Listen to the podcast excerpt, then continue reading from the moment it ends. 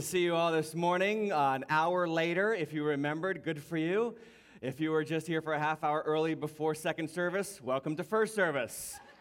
Good to see you all here this morning. If you have a Bible, I want to invite you to open that Bible with me, or smartphone, or iPad, whatever you got, to 1 Kings chapter 17. 1 Kings chapter 17, that's where we're going to be today. And before we get there, I want to say a welcome to you. I'm Tim, I'm the campus pastor here. If you're here for the first time, I'm so glad that you're with us. And then we want to say a welcome to our Easton campus who watches us over in Easton by video every single week. We're so glad to have them here with us. North Attleboro, let's give them a big welcome in. Good to see you, Easton. All right, we're going to talk about your best life ever. We opened this series last week. It is a financial series, but it is not your typical financial series, it is a whole life series. And how many of you were here? Uh, unfortunate for the storm, not many of you were here, but we had a good crowd nonetheless. How many of you were here um, last week? Yeah, okay. See, a lot of you missed, and then I shared this illustration and it's so important that you get this because it's kind of a foundation for everything that we're building on today. Uh, for those of you who were here last week, what is this? Your life. That's right. Oh, that, that was wonderful. You all remembered. This looks like a rope, but we symbolized your life with this rope. The Bible says your life is everlasting. It, it, it, began when you were born or when you were conceived, and it's going to cross from death into life into a new dimension, a new reality that goes on for how long? How many know how long it goes on for? Eternity. And so I said you got to imagine that this rope is the length of your life. And so you just got to bear with me now. You got to just do a little imagination and imagine that that rope, which is 50 feet long, imagine it just goes on and on and on for eternity. It just goes on and on. Just like you, just like me. We're all, we are all eternal beings. And then I said that the first part of this rope is, is duct taped red. And that symbolizes the 70 to 90 years, if you are lucky, that you will spend on planet Earth sucking oxygen.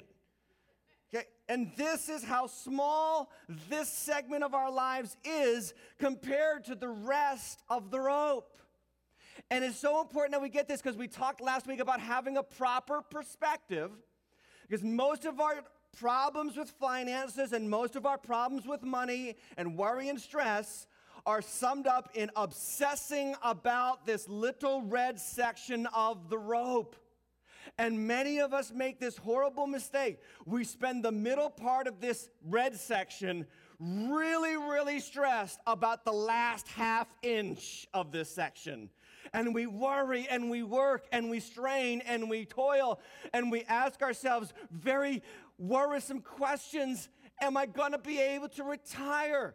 Am I going to be able to have enough? Will I have enough? Am I going to be able to play golf in Florida? Will I be able to make it to the end with enough? And we stress about this little half inch section, all the while forgetting that this comes and goes before we know it. I mean, consider that the world low estimates are the world's 6,000 years old, and so it could be millions of years old, eh, who knows. But in light of eternity, this section that you spend on earth is very, very minute. And you worry and you stress about it when you forget about what's coming after that section. The Bible calls that eternal life. And We don't think much about this because we're too preoccupied with this, much like the man in Luke chapter 12 last week. And we talked about Luke chapter 12, the parable of the rich fool, that he obsessed about this laugh half inch and he said, Now I'm good. Eat, drink, and be merry. I've got it. I've got my retirement plan, my 401k, my big barns, my plenty of crops. I'm going to sit back, I'm going to eat, I'm going to relax, and I'm going to be Euphrano. We talked about that last week. Euphrano. I'm going to take it easy. And God said, Aphrano, you fool which is the diaphragm, has lost its wind. You fool, this night, Jesus said, this night, God said to him, Your soul is required of you. Then what? Then this begins. All of us, all of us in this room, this is crazy to think about, are going to be down this rope someday. 2,000 years from now, 1,000 years from now, whatever. What's that red part really going to matter? What's it going to matter if we made it to the 50 yard line of the Patriots game? What's going to matter if we had a 55 inch TV, HD TV, 3D HD TV? What's going to matter what kind of car we drove when we're into the white? That's what Jesus said, store up for yourselves treasures in where? In heaven. Where nobody can steal it, nobody can destroy it, no rust, no moth can, can annihilate it. It's going to last forever. And I don't want you to miss those words that Jesus says in Matthew chapter 6. He says, store up for yourselves. So this is a personal investment when you put money to work in the kingdom when you invest in other people, when you are generous, when you feed the hungry and clothe the naked, and sponsor a child overseas and give to a missionary work and, and tithe to your local church, you are investing in eternal treasures that will come back to you. And Jesus says this, this last line in the parable of the rich fool from Luke chapter 12 in verse 21, and I don't want you to miss the last three words here. He says, So it is, so it is with the one who lays up treasure for himself and is not, what's the last three words? Them with me, and is not rich toward God. He doesn't say rich toward the poor. He doesn't say rich toward other people. He doesn't say rich toward their kids. He said, This guy, this fool, who worried about the last half inch of the red section, this fool is just like anybody who is so preoccupied with now that they make no effort to invest in the kingdom, to invest in God, who is not rich toward God. This week's message, last week, a proper perspective. This week, a proper priority. If you're taking notes, a proper priority. When it comes to money, when it comes to finances, we need to be rich toward God. We are called to love the Lord our God with how much of our heart? all of our heart, all of our soul, all of our mind, all of our strength. That's everything. In Matthew 6 33, Jesus said it like this Seek first the kingdom of God and his righteousness, and everything else will be added into your life. You're not going to have to worry when you put God first. You're not going to have to stress, Easton, when you put God first in your life. You put him first, the rest will take care of itself.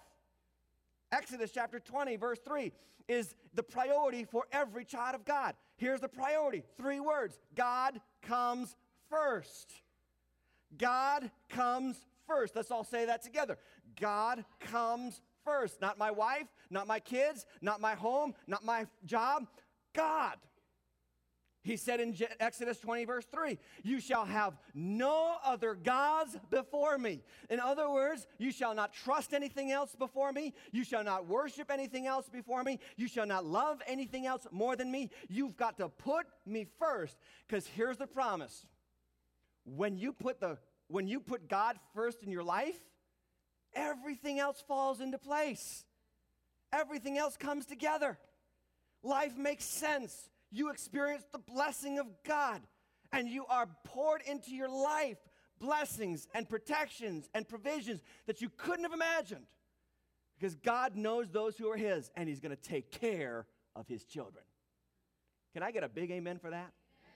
I want you to pray with me as we get into this scripture, all right? Let's pray.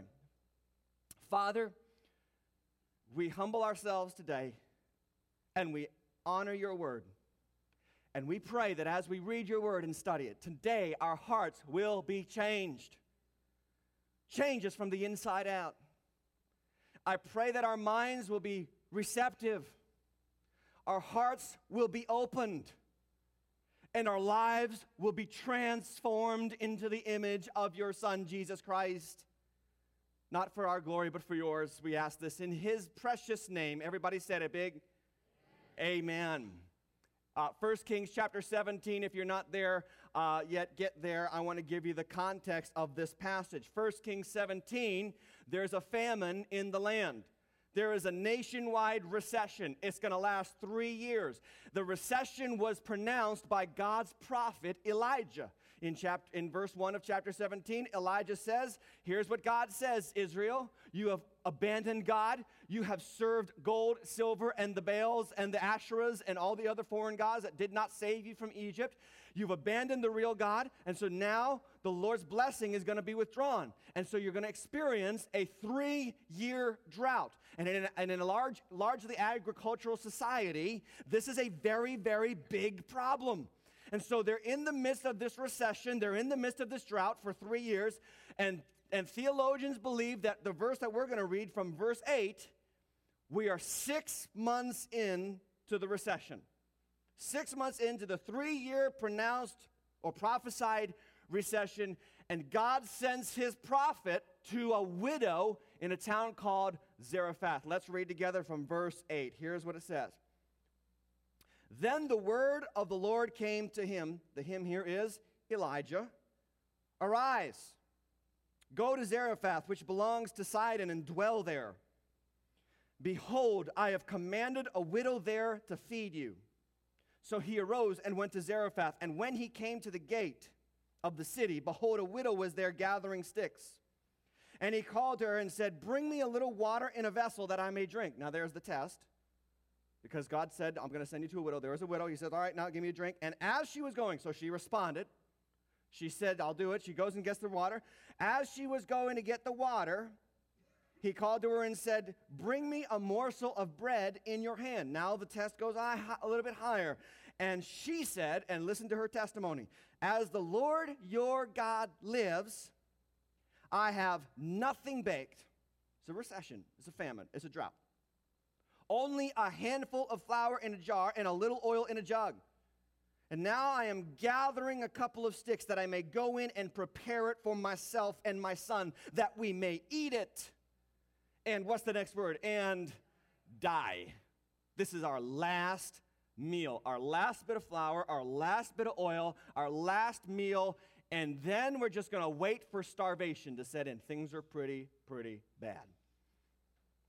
Verse 13, and Elijah said to her, Do not, and I love the next word. What's the next word? Do not fear. Okay?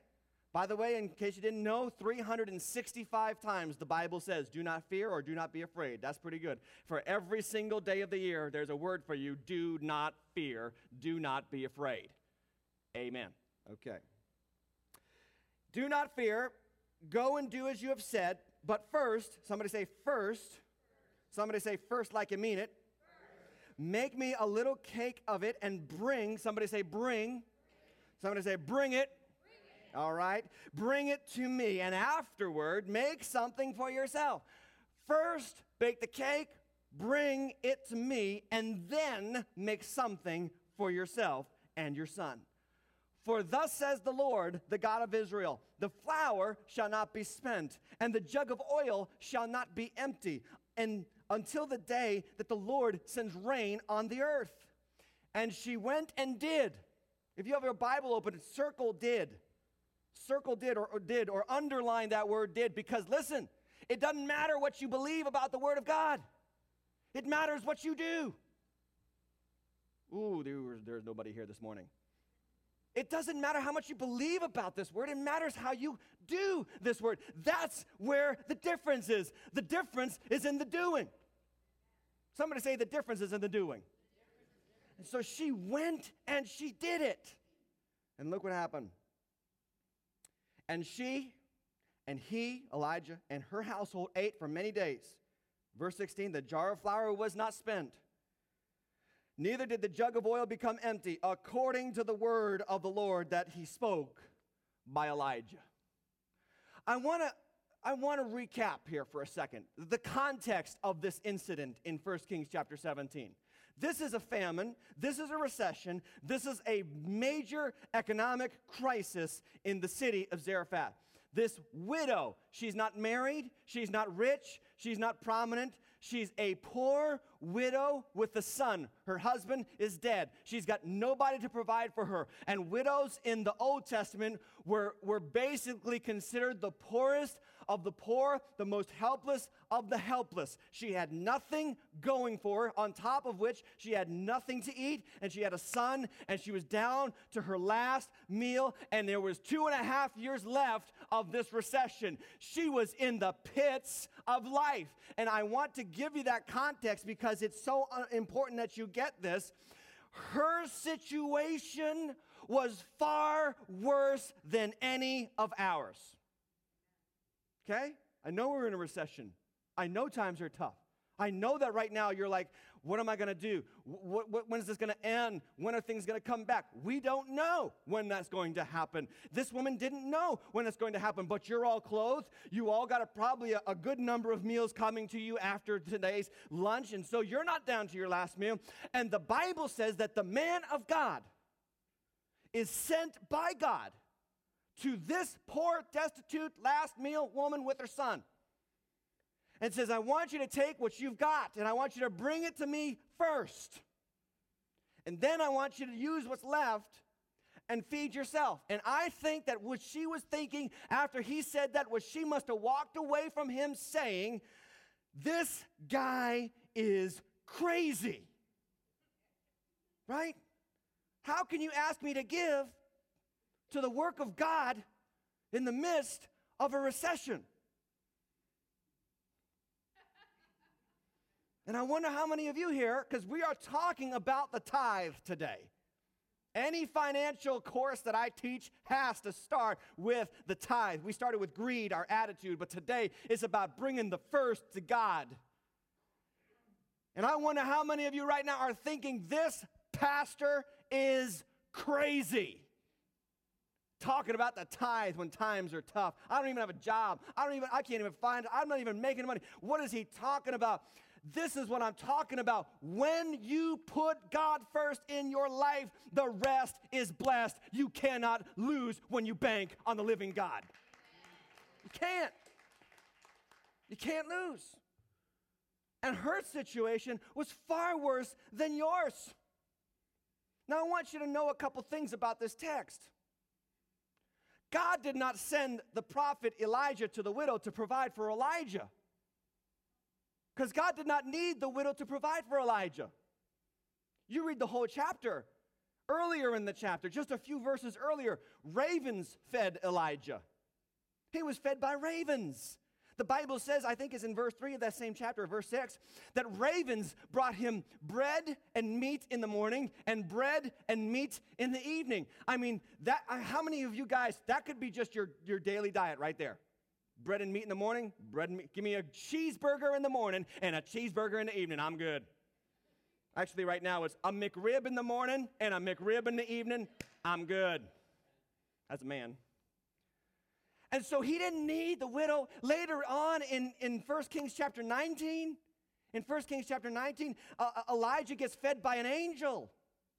So God sends an angel to feed Elijah. You know, God can provide any way God wants to provide.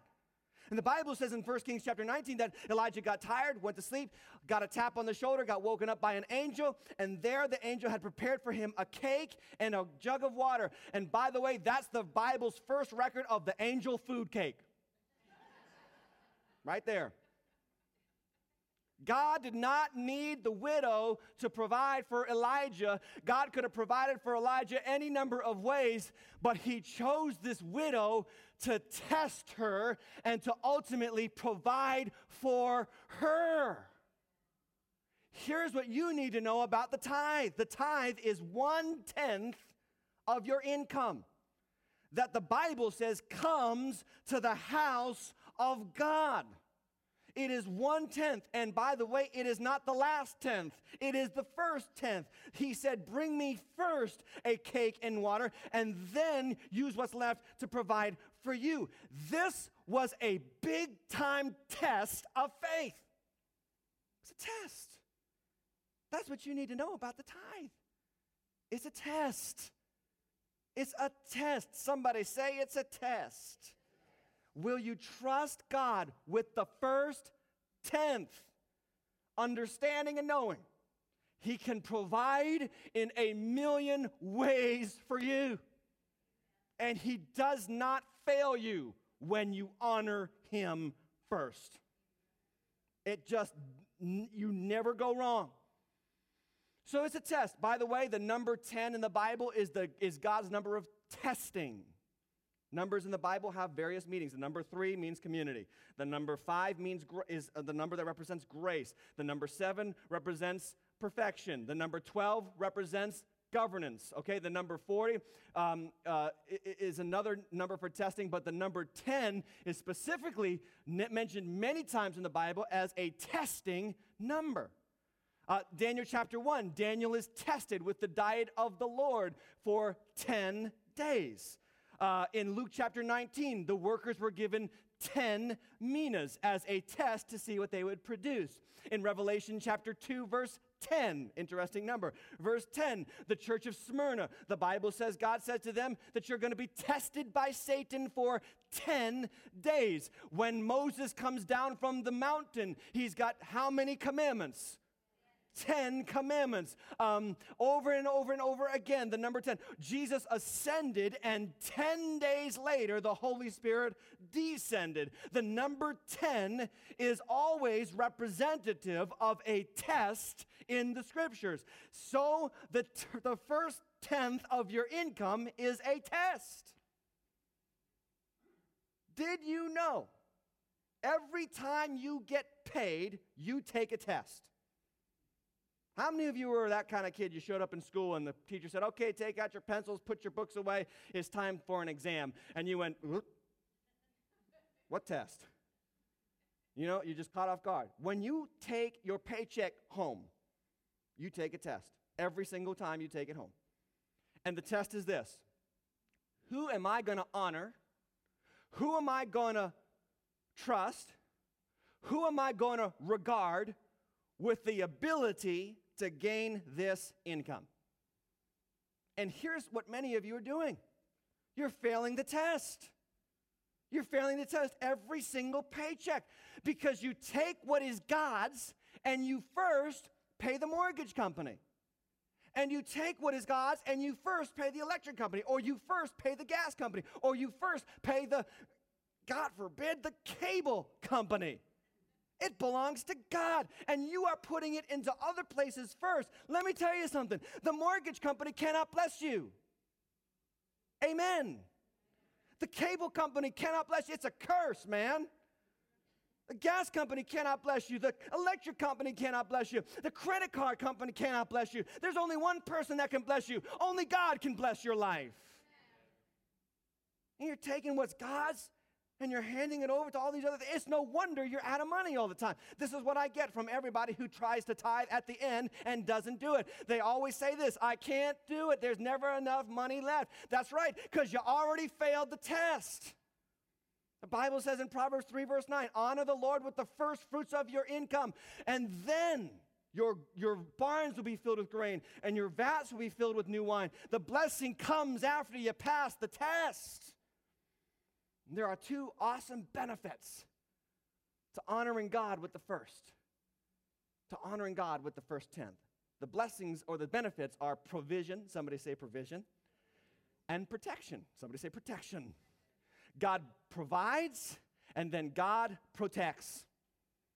He provides and he protects. Look at this widow.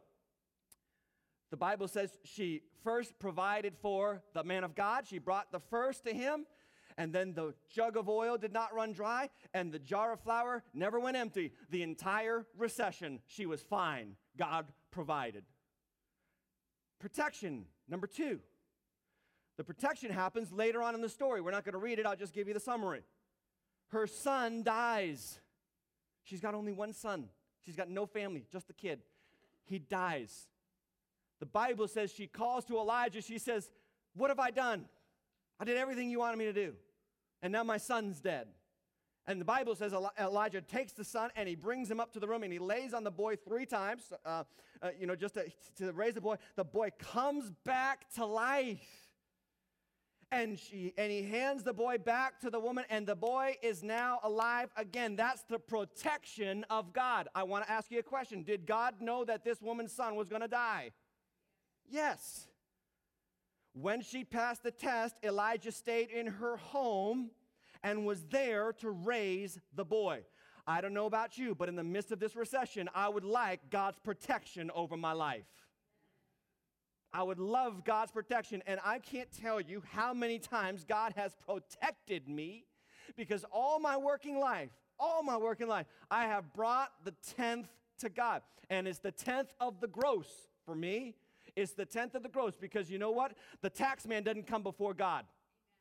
I give the gross tenth to God, and the rest is blessed. And I have never wanted for nothing. In fact, I can tell you right now, God has provided for me so amazingly. I look around in my life and I say, Lord, I don't deserve this. It's just a blessing. I'm amazed at how well God has provided for me. I mean, it is wonderful because you know what? You can't outgive God. Just can't do it. And then protection. Uh, this is kind of funny how God has protected me. God has let things last longer in my life than they should have. One time our washing machine was broken and, and we were going to have to get it fixed, and I got an estimate or tried to find a new one. And we were very, at this time, very early on in the ministry, we did not have much money. And the, and, and, and, and the, truth, the truth of the story goes like this that Cheryl, my, my beautiful wife, who had just given birth to my second born, Connor, goes down and she just kind of lays hands on that washing machine. She didn't know what she was doing. She didn't pray. She didn't do nothing spiritual like that. She just went, mm, like that. And it started working again. and it worked for like six more months like that to the point where we could afford a new one or to get it fixed. God has done that. I can't tell you, I have driven two cars long past their expiration date. And they ran fine for me. And, and I kind of hesitate to tell you the story because you're going to think less of me. But l- let me, I want to give you God's perspective of this. They, they should have broken down many, many moons before I sold them. And I sold them. And you, I can't, I, I just tell you the truth. As soon as I sold them, the person that owned them, I knew they weren't bringing the tenth to God. And those cars quickly deteriorated and became driveless in, in no time for them. And what's the moral of the story? The moral of the story is number one, do not buy a car from me. Unless you bring the tithe because that's God's protection. He just has a way. I mean, it just really comes down to this, Waters Church. Is he God or is he not? If he's not God, then don't do it. But if he's God and he's able and he can do exceedingly abundantly above all you can ask or think, then you better believe when you honor him with the first, the rest is blessed and protected beyond your wildest imaginations. Amen. That's right. Give God praise. Give God praise. Protection, provision. The woman's son dies, the woman's food is in her house. And some of you are stressing every single paycheck because you failed the test and there's no provision left. In, in Malachi, it says you're under a curse. You're under a curse because of that. It's, it's very simple math. Here, here's the math. It's so simple, so simple. Okay? 100% of what you make and curse, or 90% of what you make and God's blessing. I'm not a smart man, but I'll take this one. I mean, seriously, seriously. It's so simple. Malachi chapter 3, here's, here's what he says. And we read this a lot to you when we take the offering. I get that, but just hear it fresh. Malachi chapter 3, verse 10. Bring the full tithe. Here's what I want to say. A lot of people say start with 2%, 3%, 4%, and see how it works. That's not tithing. Tithe means one tenth. You can't pay 10% by paying 2%. You try that with your credit card company, you try that with your mortgage company, they're going to be like, get lost. Okay, so you can't give God a tenth by giving him one, one, uh, 2%. Bring the full tithe, and then bring it into the storehouse. Every time the Bible talks about the tithe, it says you bring it to the house of faith. Every single time. Okay? Bring it to the storehouse that there may be food in my house, and thereby put me to the what? There it is. The number again is testing. It's not just God testing us, it's us testing God. And I got good news for you. God has never failed a test. I wish I could have got an amen for that one. He has never failed a test. He's an A student, he's a 4.0 GPA. Amen. And so, test me in this, says the Lord. Put me to the test. I'll show you what I'll do if I will not throw open the windows of heaven for you and pour out such a blessing of provision. There's the provision until there is no more need. And then he goes on and he says, verse 11, this is the best part. I will rebuke the devourer for you. How, many want the, the, the devourer rebuked in your life? I'm sick of losing. I'm sick of the decay of my stuff. I'm sick of seeing my, my investments go way down. And I'm sick of seeing this recession tear me apart inside and out. And, and God says, I'm going to rebuke that process for you so that it will not destroy you. There's the protection. The fruits of your soil and the vine of your field shall not fail to bear, says the Lord. Provision, protection. You cannot go wrong with God. That's my presentation about the tithe. Now, let me address the rebuttals that are formulating in some of your minds. Because I've heard them all before, and they're very weak. All right? Because I, I, know this. And, and every time I preach on tithing, it's a guarantee. I just look forward to that email. It's going to come Monday or Tuesday. It might come before this service is over because y'all got those smartphones now. You just text, you know, you know, just start emailing right now. I know exactly what I'm going to tell this guy. I'm so mad. He's talking about money in a recession, and, and I'm going to. All right, so here's what I want you to do. I want you to make sure you got the email address correct. I'm going to give you the address. Here's what you want to do. You want to send those complaints to Pastor Tim at I don't give a. Because I've heard all the rebuttals I've gotten all the little nasty grams before, and I want to respond. First rebuttal I don't tithe because tithing is Old Testament and I'm under the New Testament. I'm not under law, I'm under grace. Ladies and gentlemen, every law in the Old Testament is not diminished in the New Testament, it's elevated. In the Old Testament, do not murder. In the New Testament, don't even get angry. Now, you don't do that for anything else in life. You don't say, you know, I shot my neighbor the other day because he started his snowblower at 6 a.m. I just killed him. I just had to do it. I just couldn't take it anymore. Well, you're, you're a Christian. Yeah, I know, but I'm under grace now. I'm under grace. So I don't do the law thing. You don't do that. the Old Testament, do not commit adultery. The New Testament is what? Do not even look lustfully. The law is not diminished under the new covenant, it's elevated. Secondly, tithing wasn't part of the law. It came well before the law, 450 years before the law. Abraham tied to Melchizedek in Genesis chapter 14. It says this, and Melchizedek, king of Salem, brought out bread and wine. Bread and wine represent Jesus. He was the priest of God Most High, and he blessed Abram and said, Blessed be Abram by God Most High, possessor of heaven and earth. And blessed be God Most High, who has delivered your enemies into your hand. And Abram gave him a tenth of everything.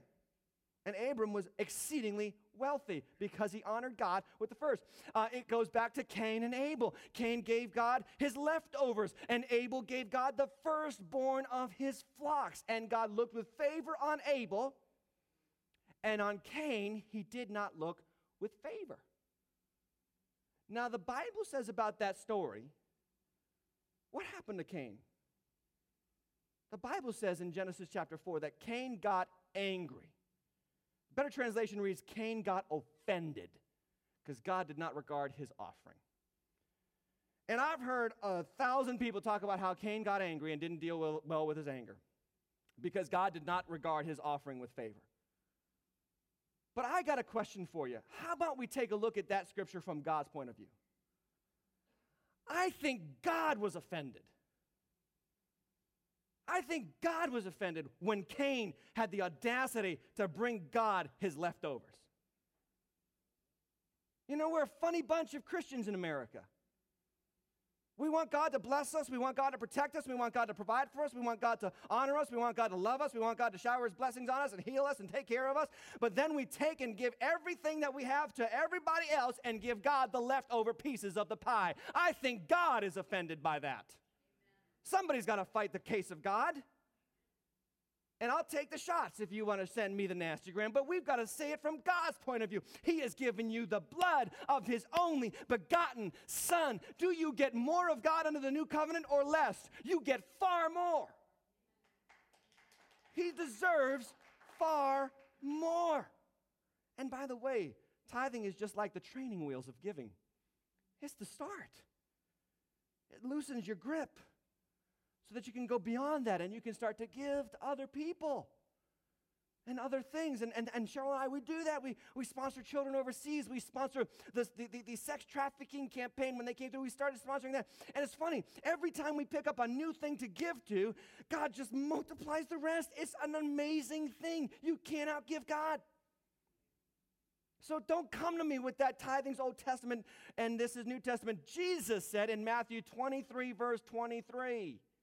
This is the second rebuttal. Jesus said nothing about tithe. Yes, he did. Yes, he did. Only thing is, he said in the midst of a rebuke of the Pharisees and the Sadducees, he says, You guys give a tenth of your spice rack, but you, you neglect the weightier matters of the law justice, mercy, and faith. You should tithe, Jesus said. Now, if that's the only scripture about tithing, guess what? We need to do it. Jesus said it. You should tithe, but don't neglect the more important things.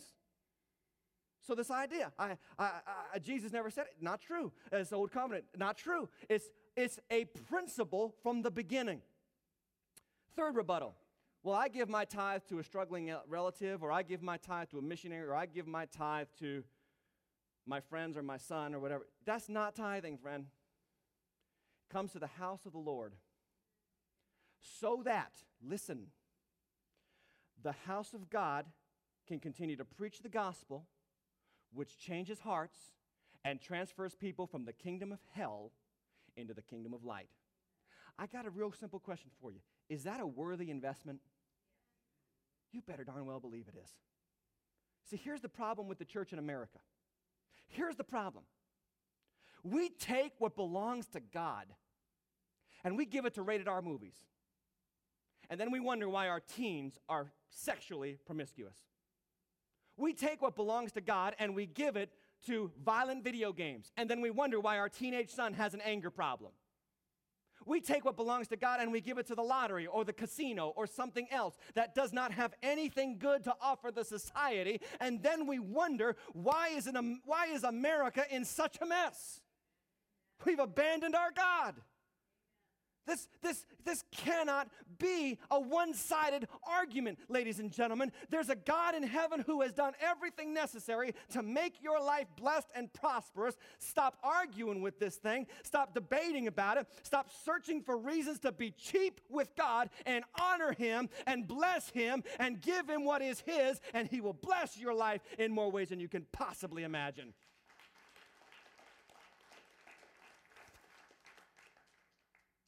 Number four, final rebuttal. Worship team can come. Number four rebuttal.